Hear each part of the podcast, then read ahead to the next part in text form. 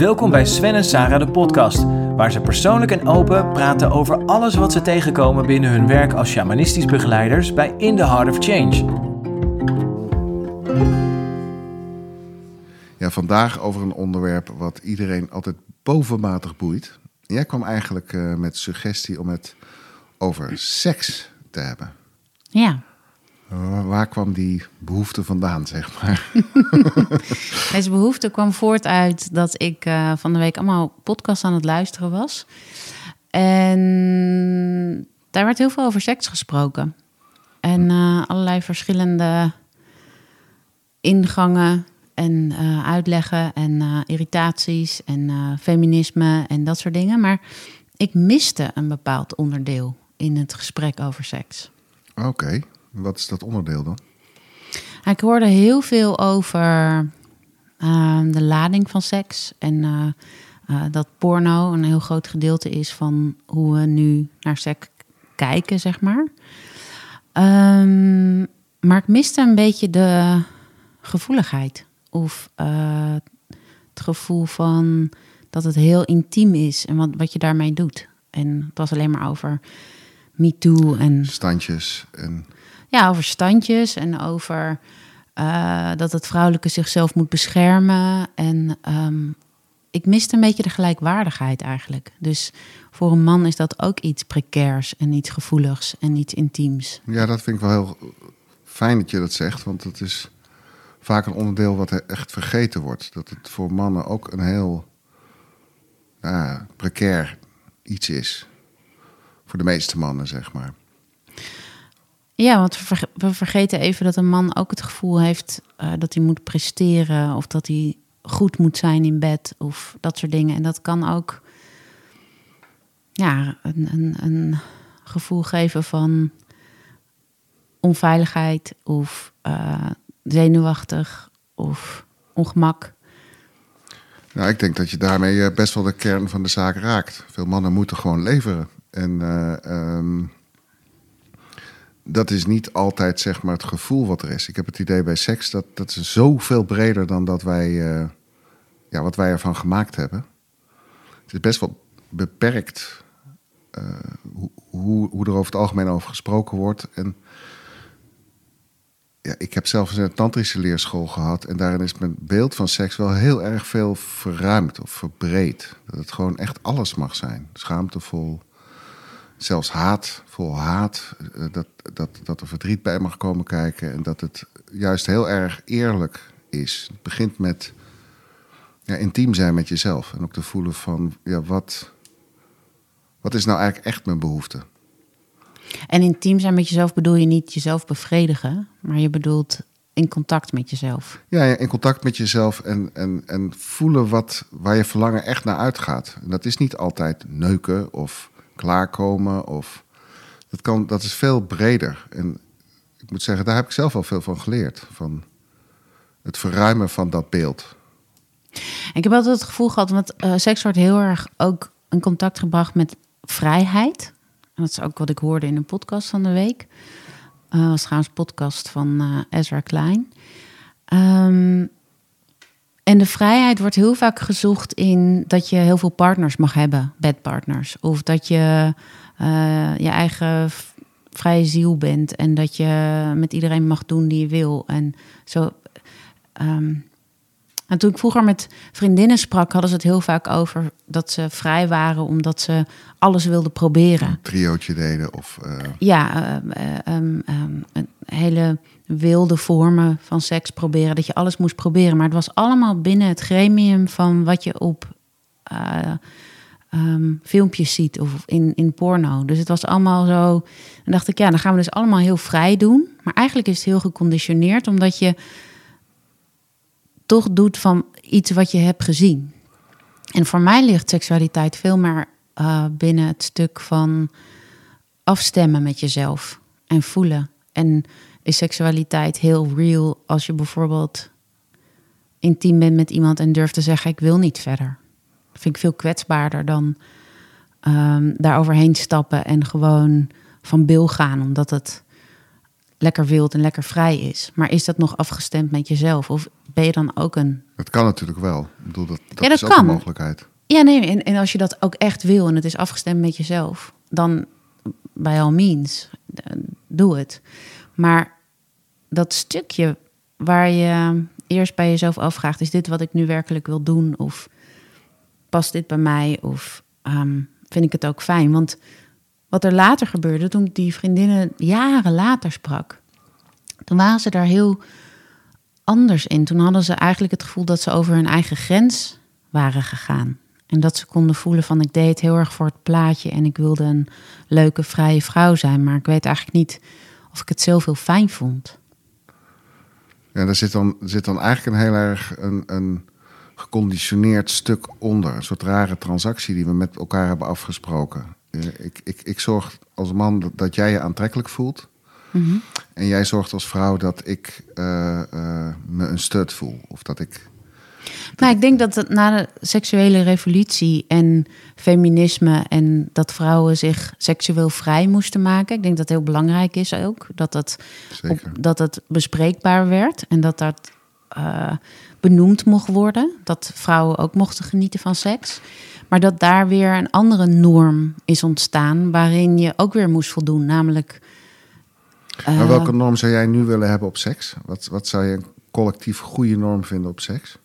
Nou, dat het bespreekbaar wordt hoe je je daarbij voelt. Ik heb twee zoons en die zijn nu in de leeftijd dat dat... Nou, de een is misschien actief en de ander begint dat interessant te vinden. Maar ik zoek naar een, manier om daarover te spreken met hun... zonder ze te betuttelen, eh, maar wel ze vrij te maken... en bewust van ook wat zij voelen. Niet alleen maar, ja, je moet voorzichtig doen met een vrouw... maar voorzichtig met jezelf. Waar, waar heb je behoefte aan? En, en kun je dat bespreekbaar maken met een sekspartner? Nou, dat is een heel eng onderwerp. Ja, Ja, dan wordt het ineens eh, kwetsbaar en intiem. Maar ook tegelijkertijd is dat wel een heel mooi startpunt. Als, als nou, ik vind het interessant, want op deze, in deze tijd, met al de vormen van verschillende titels voor seksen, LBTQ, eh, eh, Ja. m- nou ja, de, hoe noem je dat? De, genders. de genders die allemaal mogen zijn. Daar is het heel vrijgemaakt. Daarin mag alles zijn. Maar het gaat allemaal over titels en, en eigenlijk ook weer hokjes. En je bent dit of je bent dat of je bent zus of je bent zo. En dan gaat het allemaal over dat dat benoemd mag worden. Maar het gaat nog steeds niet over gevoeligheid naar jezelf. Het gaat, dat vind ik. Ik ben het eigenlijk op dit moment ook een beetje aan het bekijken eh, voor mezelf. Van wat vind ik daar nou van? Of moet ik daar überhaupt wat van vinden? Maar wat ik zo boeiend vind is dat er. Nou, bijvoorbeeld mensen non-binair zijn. Dan zou ik zeggen, dat is een heel groot cadeau van het universum. Want jij hoeft je nergens mee te identificeren. Je bent eigenlijk vrij om je hele identificatie helemaal zelf in te vullen. En dan wordt dat ook weer een identificatie. Ik ben non-binair, je moet me het noemen. En denk goh, volgens mij gooi je een heel groot cadeau zomaar even weg... door je heel erg strak te identificeren met, met, met dat deel. Eh, en ik begrijp wel dat je er erkenning op wil. Dat je, dat je, dat je, dat je, dat je wil dat je, dat je bestaat, zeg maar. Dat begrijp ik wel heel goed. Maar ja, ik vraag me soms echt af van... van het gaat steeds over... Ook in de, in de hetero-wereld, het gaat over identificatie. Of je valt op vrouwen, of je valt op mannen. Of, nou, dus, dus het is volgens mij heel diep in onze biologie misschien ook wel een soort van imprint. Van een neiging of een, een, een- behoefte die we hebben. Ik, ik weet het niet precies, maar. Ik, ik vind het een. Ik, we waren laatst bij Chris Rock en die begon een heel. eh, nou, die, die, die heeft een Die heel. stand-up. Ja, die stand-up. Nou, en die heeft een heel ding op de eh, LHBTQ-gemeenschap. Toen dacht ik wel van ja, het is ook een heel erg traditioneel beeld wat hier geschetst wordt. Er is volgens mij een hele revolutie ook gaande in, in gender en seks. En in dat het veel meer mag zijn dan wat we ervan maken. En ik ben het wel eens met jou dat, dat de vraag naar wat, wat is dan seks? En wat is intimiteit? Dat die, dat die in die hele in die gesprekken niet voorkomen, zeg maar. Dat, Nou ja, die mis ik tot op heden. En ik vraag me dus ook af, als we zo bezig zijn met het vrijmaken daarvan, en dat het allemaal gaat over titels en hokjes en ik ben anders en je afzetten tegen hetgeen wat er al is. Eh, en, en dat er dus ook weer splitsing optreedt. Dus er zijn mensen die, die verafschuwen dat en er zijn mensen die, die vechten daarvoor. En maar is het niet allemaal een soort spel wat wordt gespeeld op een bepaald niveau en is het treedje daaronder in de diepte? Hoe kan je gevoelig zijn naar jezelf? Het is allemaal weer. Het voelt als een afleiding van intimiteit. Het voelt, want intimiteit, joh, dat, dat is in eerste instantie met jezelf en het maakt niet uit met wie dat is. Het is in ieder geval van persoon tot persoon.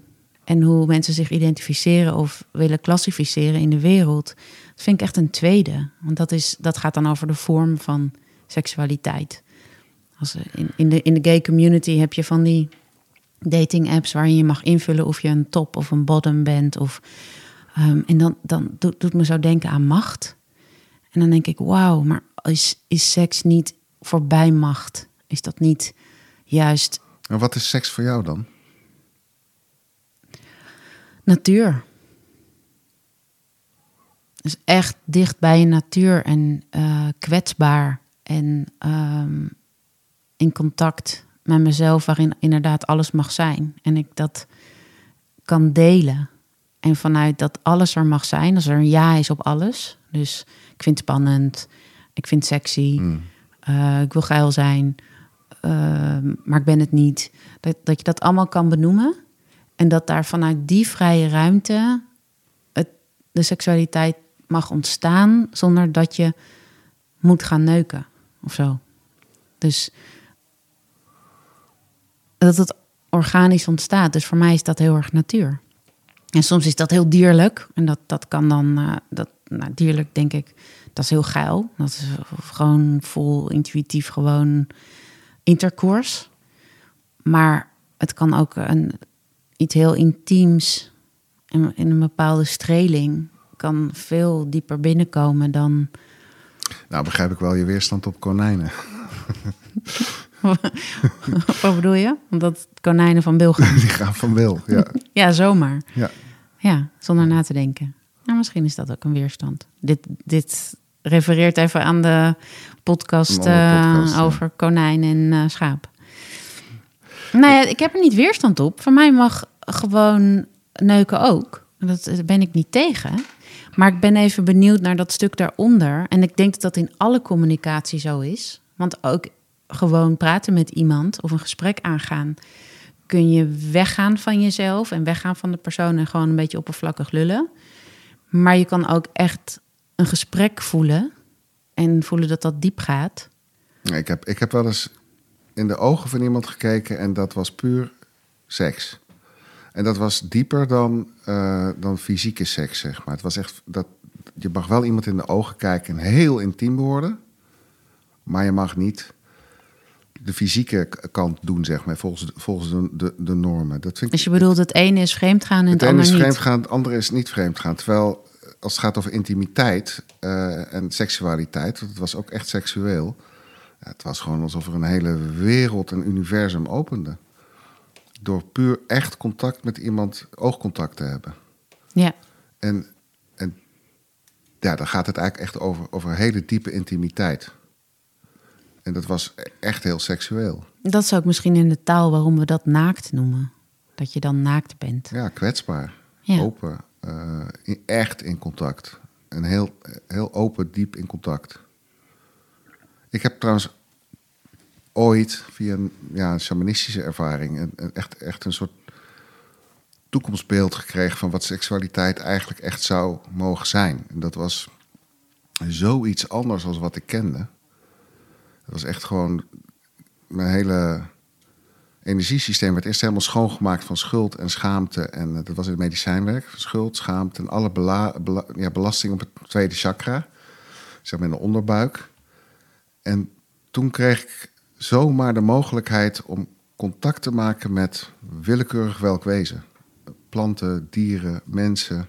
En te reizen in het wezen van ja, ja, in het wezen van, van, van die mens of die plant. En dat was echt adembenemend, maar dan ook werkelijk gewoon alles mogen zien. Dus, dus de schaamtegebieden, de, de, de, de schaduwen, de schoonheid, de nare ervaringen, de mooie ervaringen. En het, het was een totale, echt letterlijke versmelting met een ander wezen. Het was niet eens met de mens, het was gewoon met, met het leven zelf. Ja. En ik had wel zoiets van, jee, als dit echt seks is, dan zijn we echt embryonale kleuters met z'n allen. We zitten daar echt een beetje op de laagste treden van wat seksualiteit kan zijn. Doen we onze eh, verkenningstochten, zeg maar. Ja. En ik vind het wel heel jammer dat dat, dat dat aspect van seksualiteit, als het ware vrije met het universum of met het leven, dat dat, nou ja, dat klinkt voor veel mensen als een soort van, uh, waar heb je het over? Maar dat is wel, ja, wat, wat ik ervaren heb en waarvan ik weet dat het bestaat. En dat, Is dat soort sexual healing? dat is, nou ja, dat is, dat is sexual healing, maar ja, sexual healing, ik weet niet, wat bedoel je met sexual healing? Nou, in seksualiteit wordt volgens mij heel erg gegrepen naar iets. Dat je iets wil, of dat je eh, iets moet behalen, of dat je een hoogtepunt moet bereiken. Maar als het gaat over die intimiteit, ik hoor niet dat je zegt: ik kwam tot een extatisch hoogtepunt in met, met planten of met, Nee. met dieren. Nee, het maar was, het was het was een totale versmelting. Het was echt, maar ook echt totaal. Dat je, Ja, dus dat, daarom zeg ik healing, omdat het gaat over je, je werd heel.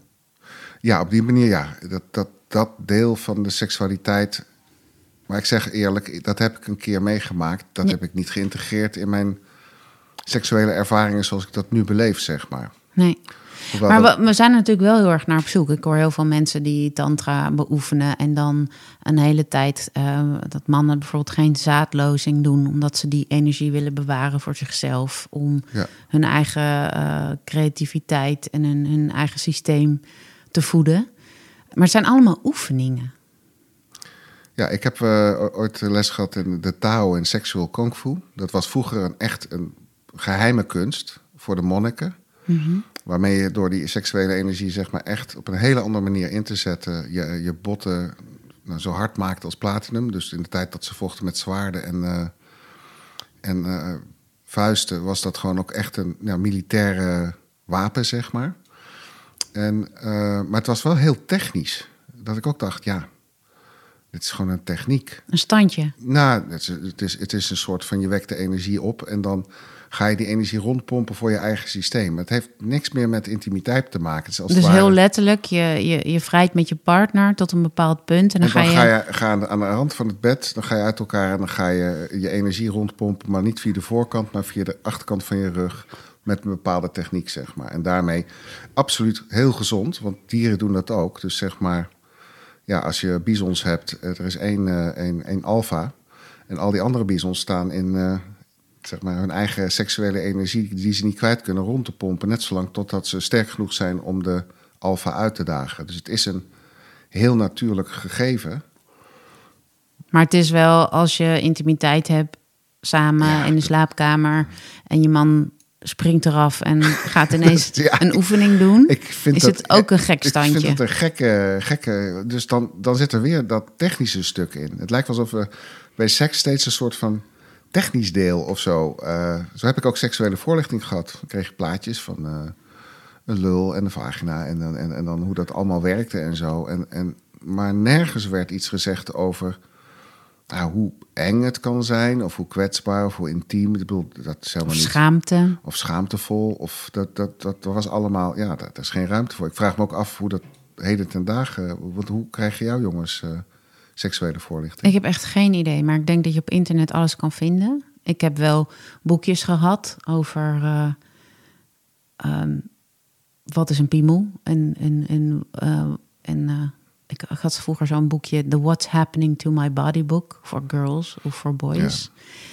Eh, en dan kon je, nou en ik, ik, ik heb die boekjes wel in, in die periode een beetje op tafel gehad. Ik heb ze niet gezegd dat ze het moesten lezen, maar die vonden dat dan en gingen dan met een vriendje hi, hi, hi, hi, hi, dat boekje lezen. Maar er stonden wel wat dingen in over, ook over dat je nee mag zeggen, ook als je een jongen bent, als je er geen zin aan hebt. Ehm, en Nou, ik denk dat, dat maar heel weinig jongens dat durven hoor. nou ja, dat. Ik denk dat Vraag als, ik me als, af. als de meeste mannen die dit horen eh, bij zichzelf nagaan, heb ik ooit wel nee gezegd tegen een meisje toen ik puber was. Ja. Dat er maar heel weinig die test eh, passeren. Nou, ik, heb, ik heb een keer. ah, we hebben de, de koffie. Die ook zijn, zijn, zijn, Doorstroming. zijn doorstroming heeft. Komt tot een hoogtepunt, dit koffiezetapparaat. Ja. Maar ik heb een keer... ehm, En kreunend kwam je aan zijn kruinend einde.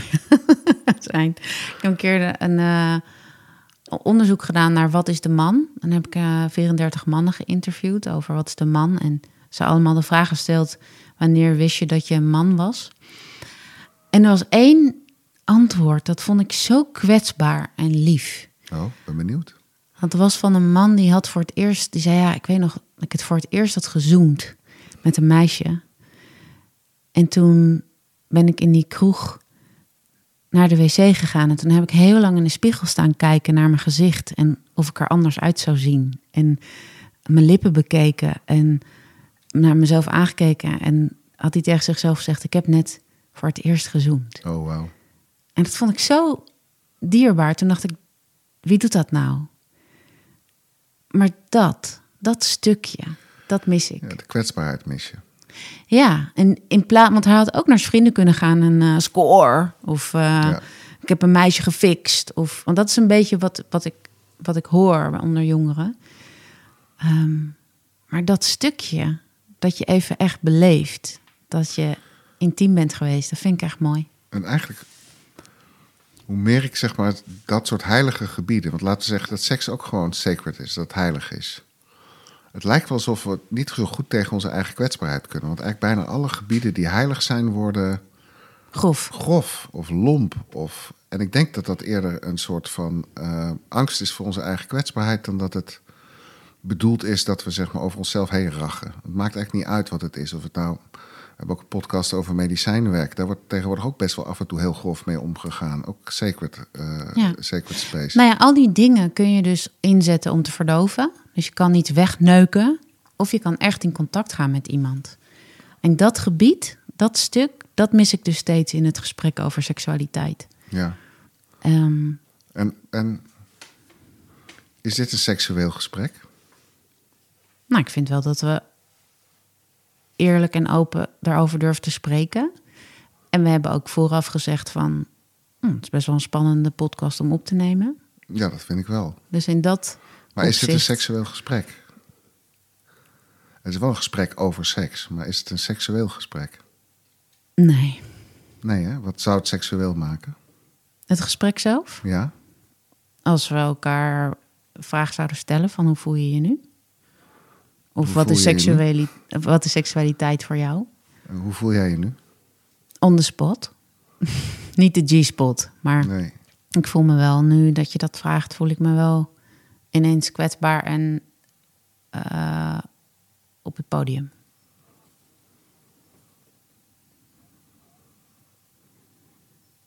Wat is seksualiteit voor jou? Ja, dat is toch echt eh, intieme kwetsbaarheid delen. En dat kan heel veel vormen eh, hebben. En dat is voor mij is dat soms heel dierlijk en soms zelfs plantaardig. En soms eh, porno. Plantaardig. Ja, plantaardig. Seks, en dat is al heel lang ook bekend, is een, is een gateway, is een, is een poort naar, naar connectie. Niet alleen met een ander, maar met het hele weefsel waar we uitgeboren worden. En heel soms, nou maken we, maak ik in mijn seksualiteit met jou ook die, mogen we die poort openmaken. En dan komen, kom, kom ik echt in een heel diepe connectie met het weefsel van de natuur. En dat, dat kunnen zelfs mycelia, paddenstoelen. eh, dat, dat is ja, een ongekend mysterieus gebied. Waarin voor mij de connectie met alles ook gewoon mogelijk voelbaar wordt. En dan heb ik het echt over de heilige eh, momenten. Dat ik voel van, oh, dit is echt heel. Dit is, dit is sexual healing. Dit is... Maar dan is de vraag wel voor mensen die, luisteren maar hoe kom je daar dan?